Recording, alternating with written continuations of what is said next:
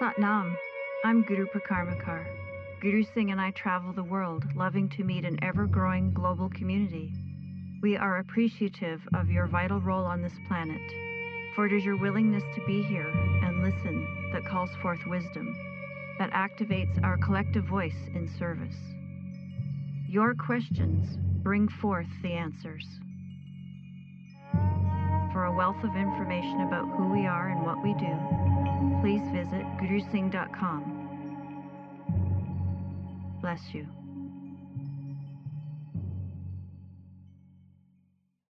Mm, Satnam.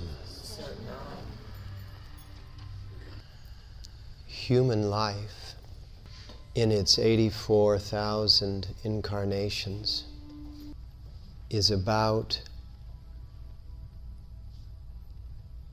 integrating the various dimensions that all other life experiences. Most animals and children, after they converge their eyes and objectify the world, deal with two dimensional space. it was standing up on two legs that gave us full access to the third dimension.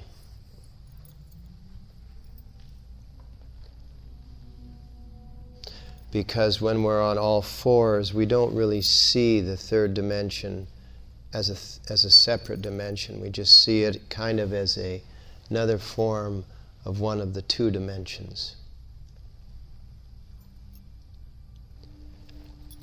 When a child is first born, and when you've learned to deeply meditate, and when you're in the dream time, your eyes, instead of being convergent and knowing where something is in three dimensions, having that depth perception, your eyes go parallel. And when your eyes go parallel, it means that you're not actually looking at anything. It's called scrying. Another word for it would be gazing. When you're not looking at something, you're actually looking through something. But another thing happens internally when your eyes go parallel. You have two sets of optical nerves one for depth perception and another for realization. The one for depth perception runs parallel when your eyes are converging. It runs parallel to the optical uh, cortex. The other one converges when your eyes are parallel. So one is parallel when your eyes converge, the other one converges when your eyes are parallel. The one that converges inside your brain, which is the two that cross, cross at the pituitary gland. When you use those crossing optical nerves, the pituitary gland, in addition to being the master gland, becomes the third eye. So, two dimensions on all fours, three dimensions standing upright. And then the second standing up is when you stand up the Kundalini, turn on your parallel vision,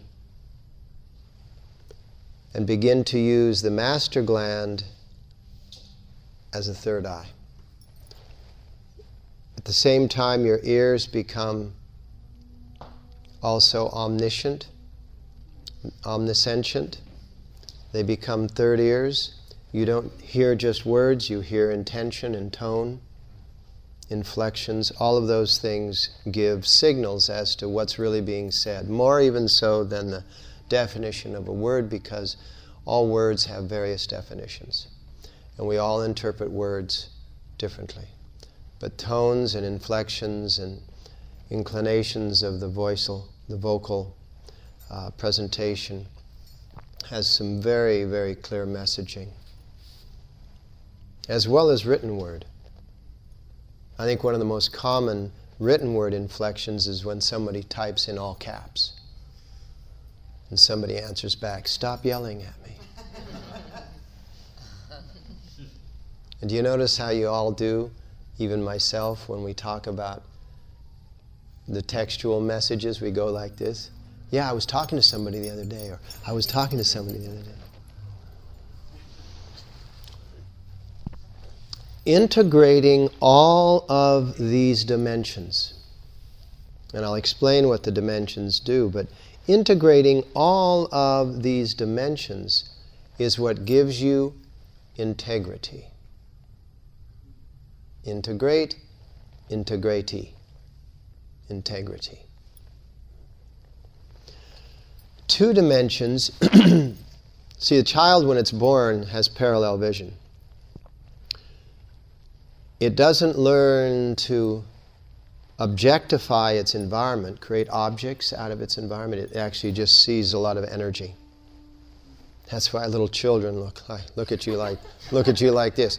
And you're trying to get them to smile and they can't even see your smile. You know, so they're just they're, they haven't objectified their environment yet, so they're just in this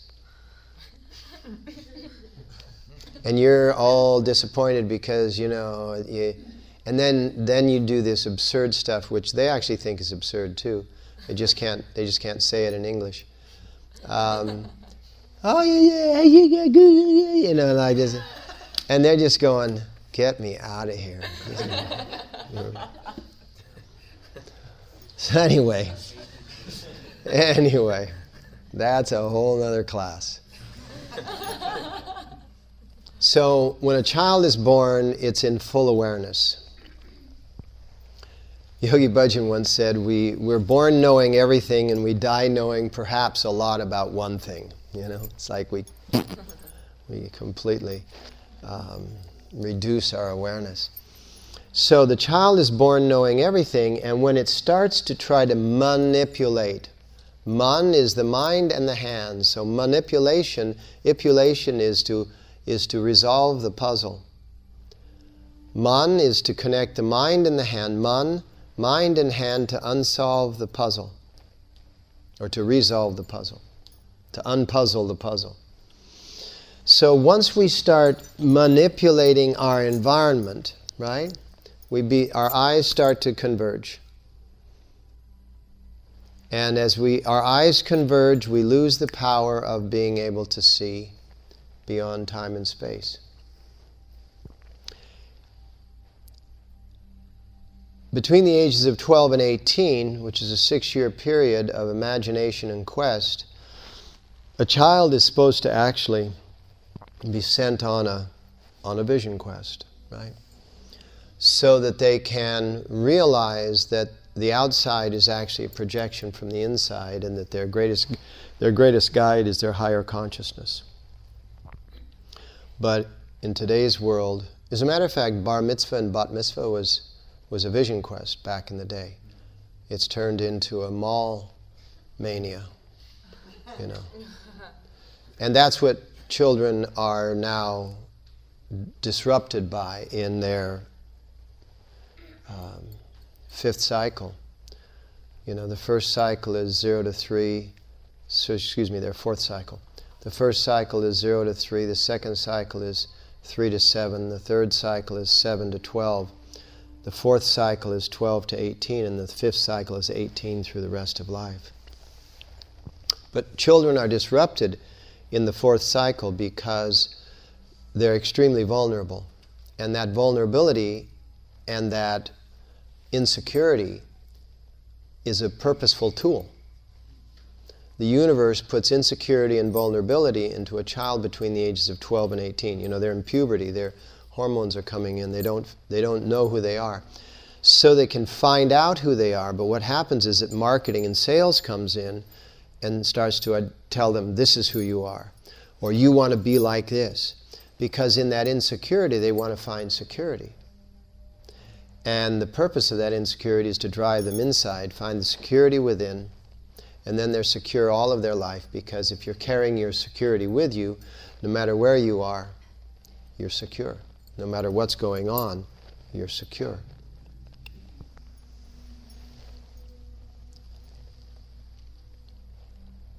And when you actually find that, you, in that security within, you find all of those elements of the fifth dimension, which are empathy, compassion, love, trust, faith. All of these components are elements of the fifth dimension. The fourth dimension is time.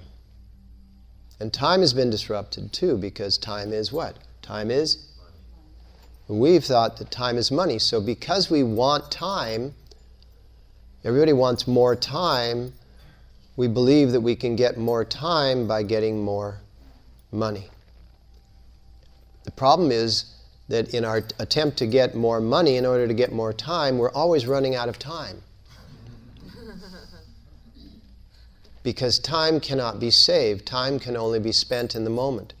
And it's how thoroughly you spend your time in each moment that your value of time is then created. We think the value of time is in capital. It's not in capital at all. The value of time is in how deeply you spend each moment, how you connect in each moment as opposed to being in a moment physically, but in another moment mentally, and yet another moment emotionally. Most people spend their time out of time. In other words, they're emotionally stuck in some moment that took place in the past. They are thinking about a moment, their mentally, their mental body, emotional body in the past, physical body in the present and mental body in the anticipation of what's to come. And that's a complete disintegration. And that's one of the reasons why we hold postures that may be difficult, may not be. The difficult ones, the easy ones are as difficult as the difficult ones. Because in the easy one, your system becomes bored, your mind goes someplace else. Mindfulness is when you actually bring that mind back from someplace else, put it in this moment, and make it live with boredom. Because boredom is actually a very high sensation, a very high frequency sensation. Boredom is, the, is kind of the absence of all stimulation. And the absence of all stimulations allows for you to be here now.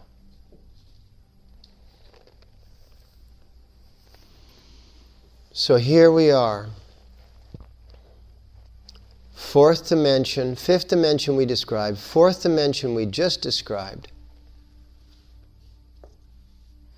Three dimensions are the three dimensions of space to literally integrate the three dimensions of space.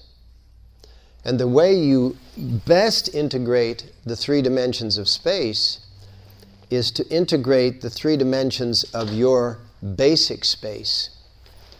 And the three dimensions of your basic space are your feet, which are your directions, your ankles, which are your momentums, your lower legs, which are comprised of two bones, a larger one, which is the tibia, the smaller one, which is the fibula.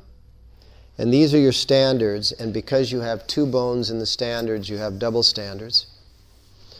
The main portion of your double standard is supposed to be the standards that you brought with you. That's this front bone. Slightly to the back of the front bone, but not really behind it, is the smaller bone, which are the standards that you are to accept from the world around you the standards that you don't accept from the world around you, you need to replace with your own standards, right? Whatever standard you don't accept from the world around you, you must replace with your own standard. And where you shouldn't do this is in two dimensional space, which is the, space of right wrong. Like, don't run a red light. Right? That's a three dimensional standard of obeying rules. Don't obey all the rules, but obey rules that if you don't obey them, there's, ri- there's risk that is way too high. Hmm? So that's your standards. And then the knees are your balance. And this is where we do all of our standing poses and some of our sitting poses in Kundalini. It's to integrate your body parts, which are measurable and identifiable, so that you can integrate those dimensional parts which are virtual. They're not identifiable, they're not necessarily measurable. Some of them are, but a lot of them are not. So you use the three dimensional nature of your body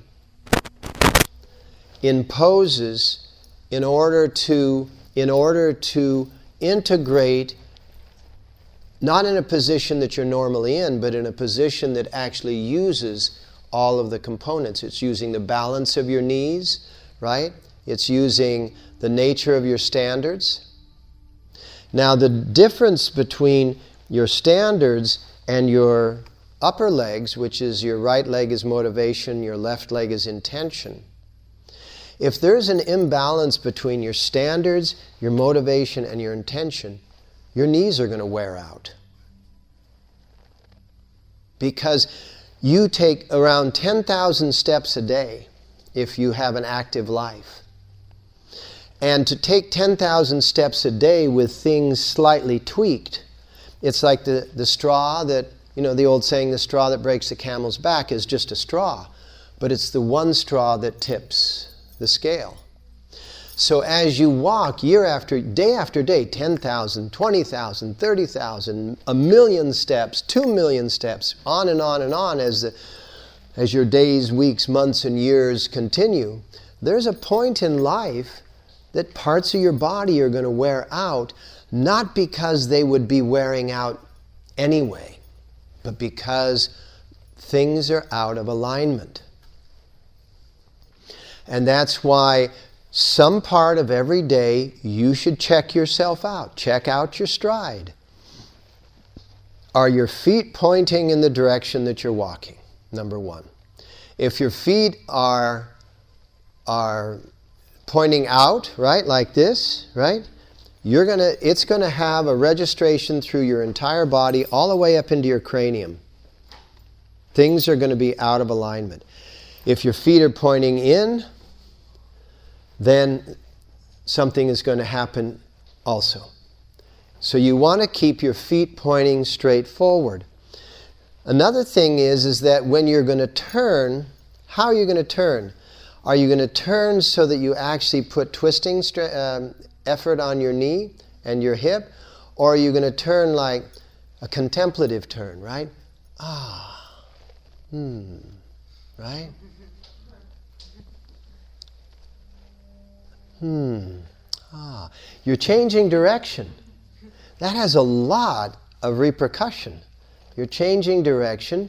Be mindful and change direction. If you see if you see someone who is a master of martial arts, a master of qigong, a master of kundalini, you will see that if they're going to change posture, they go, mm-hmm.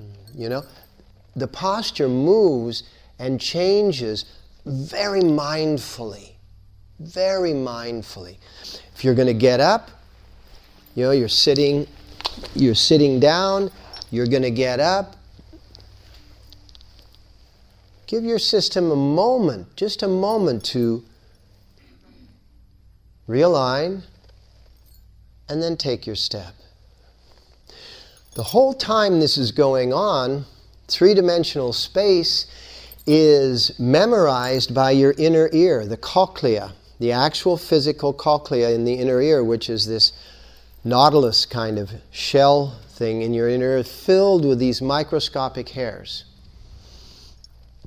It's actually what turns analog sound into digital sound so the electronics in your brain can register it.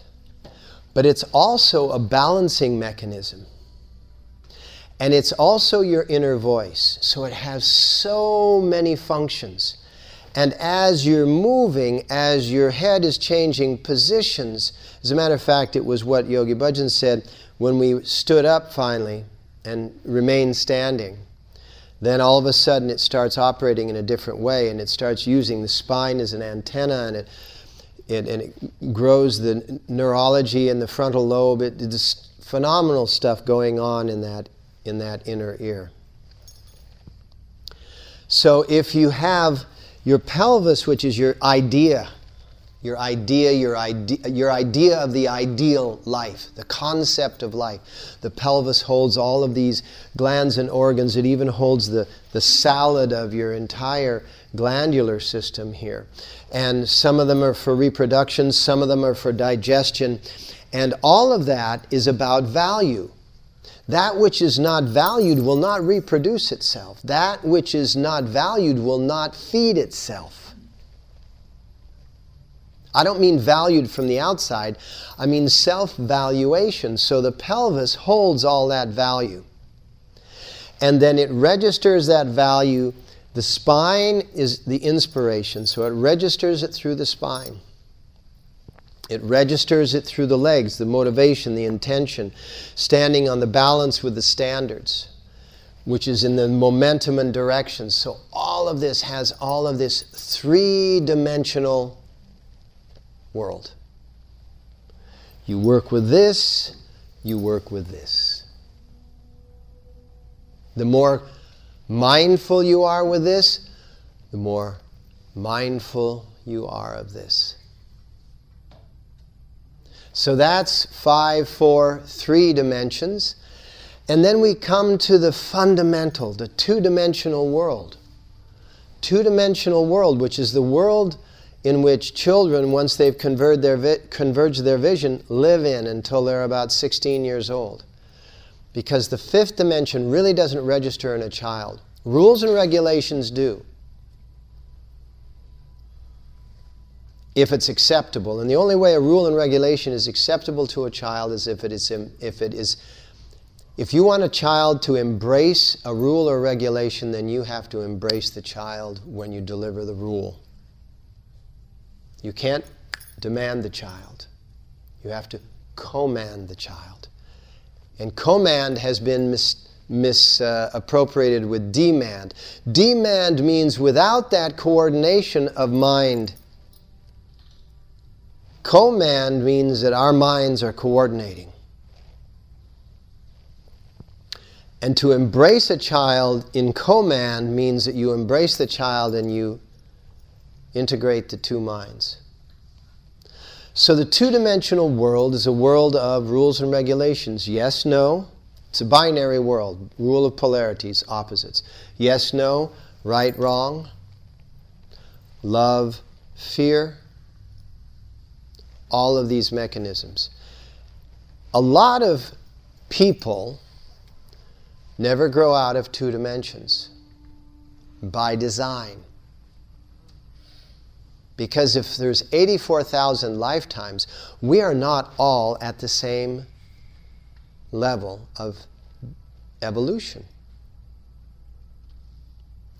But we're all of different ages in this room. But not one of us is more important than anyone else.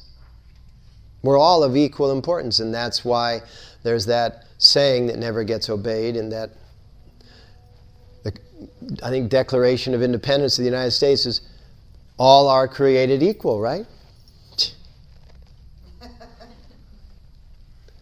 Hierarchies don't honor that, do they?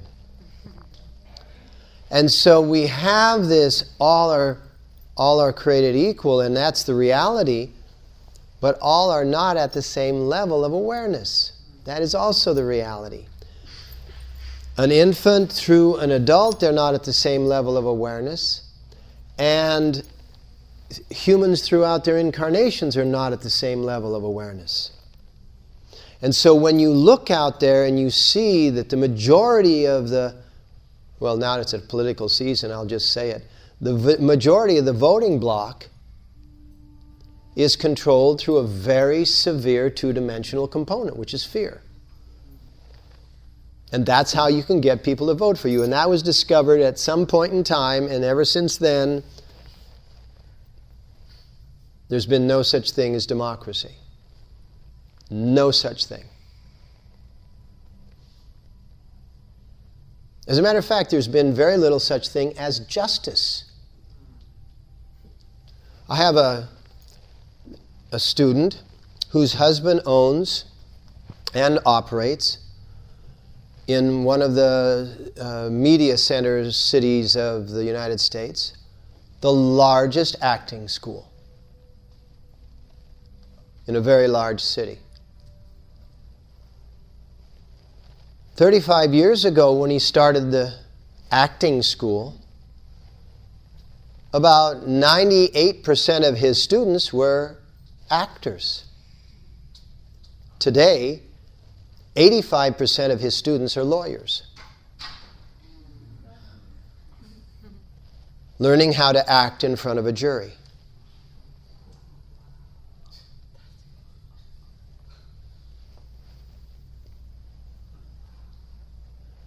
That does not provide justice, does it? That provides do you believe my story? Have I acted so that you can't see that I'm acting?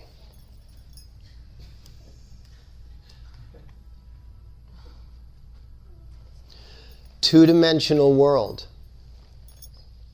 Two dimensional world. Right, wrong, good, bad, yes, no, love, fear. In the Kali Yuga, which is one of the four yugs, right? As a matter of fact, oh, it isn't here. I keep thinking it's here, but it's not. The original um, art that Yogi Bhajan drew, which shows the four ages, the four yugas. So there's the Satyug, which is the golden age, right? There's the Treta Yug, which is the Silver Age. There's the Dwapar Yug, which is the Copper Age. And then there's the Kali Yug, which is the Steel Age. And each one gets more and more dense.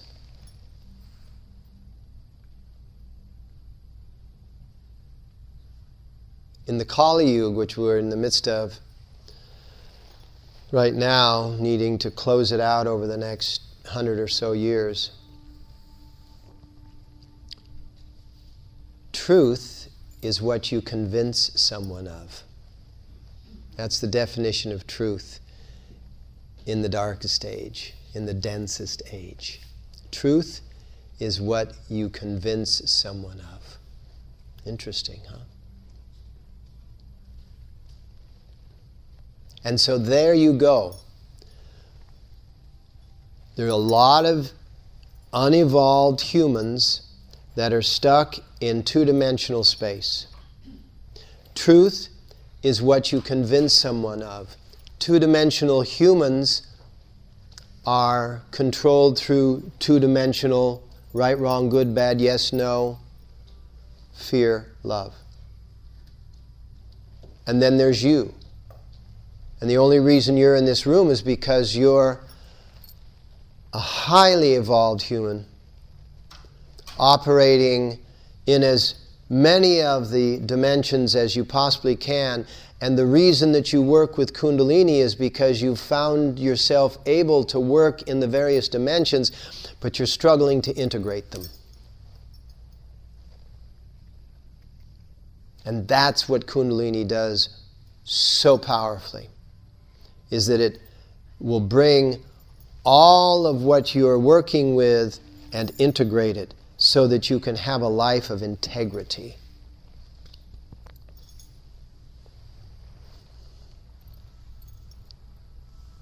And that's what we're going to do today. We're going to use our physical body. We're going to use sound because the sounds of mantra activate the third ear. Hmm? The sight of yantra activates the third eye. Yantra is like a mandala. Yantra is, vis- is visual, mantra is auditory. So we use mantra, We use pranayam because pranayam not only oxygenates the brain, it's like controlled breathing, not only oxygenates the brain, but it works with the diaphragm so that the diaphragm can, can open up because the diaphragm is a it's the largest muscle in the body, the mar- largest muscle group in the body, but it also separates the aponic system, which is the elimination, and the pranic system, which is the invocation. And when you have invocation and elimination in integration, little rhymey there, then you have this incredible coordination, we're keeping it up, that allows you to feel connected to life.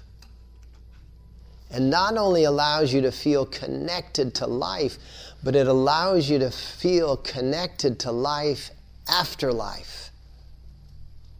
You connect with spirit because spirit is both in body, but also spirit is out of body. I remember when my father passed away, and I immediately called Yogi Bhajan, but he was in the midst of a very strong course, women's camp back in the day. And so I called him to notify him, and I left a message with one of his secretaries, and he called me back a couple of days later. My father and I are and were extremely close, extremely close. My parents and I were very close, close knit. They were yogis, they were my first teachers. My father was an artist, my mother a musician. That's where my art comes from and my music comes from. I think my music might be a little stronger than my art, but hey, that's not a problem. So, in those days, before Yogi Bhajan said to me what he said, and he only said one thing and I was made up of two words.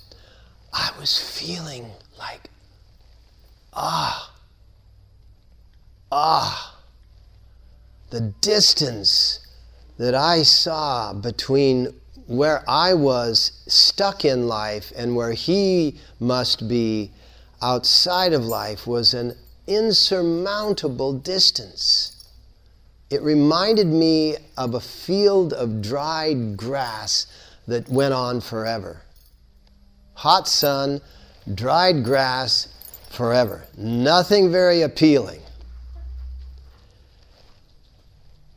He called me back two days later, and I picked up the phone and he said, didn't say anything, just said, Journey's over. And he hung up the phone. And in that instance, that entire three dimensional space that I was imagining collapsed to a single point. And my Father has never left my side. Because that is the reality of reality. And so when you integrate and master the dimensions, life is no longer a mystery. And we all have close relations with humans and animals, and I even have them with plants, and that sometimes leave their body. And it's important to be able to live in all the dimensions in order to work with that new relationship because it's a different relationship. The process of grieving is a very honest, authentic process. And what grieving is, is it's actually separating the ectoplasmic threads. Plasmic, plasma makes up the majority of the universe, and plasma is like ether, it's like the, the most subtle form of matter. It's invisible because it's so minute. But these ecto, ecto means outside. Ectoplasmic threads are the threads anytime we touch each other, Even if we touch each other through a phone call, we will connect an ectoplasmic thread with each other. And what's happening when you are in the state of grief and grieving is that you're actually severing those ectoplasmic threads so that you can then create because your ectoplasmic threads are now connected to something which is inanimate right? It's a, a body that's no longer being used. And you're going to disconnect those ectoplasmic threads from that and that's the process and that's why grieving actually feels physically painful because it is an actual event it's an actual physical, even though very, very subtle, but physical event. So at some point in my lecture, I always have to say, that's it. Otherwise, we can go on and we'll do our yoga now. So let's do Sufi grind.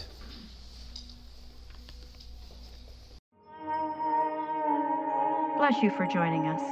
Visit gurusingh.com for an ever expanding archive of lectures, videos, yoga sets, meditations, and more.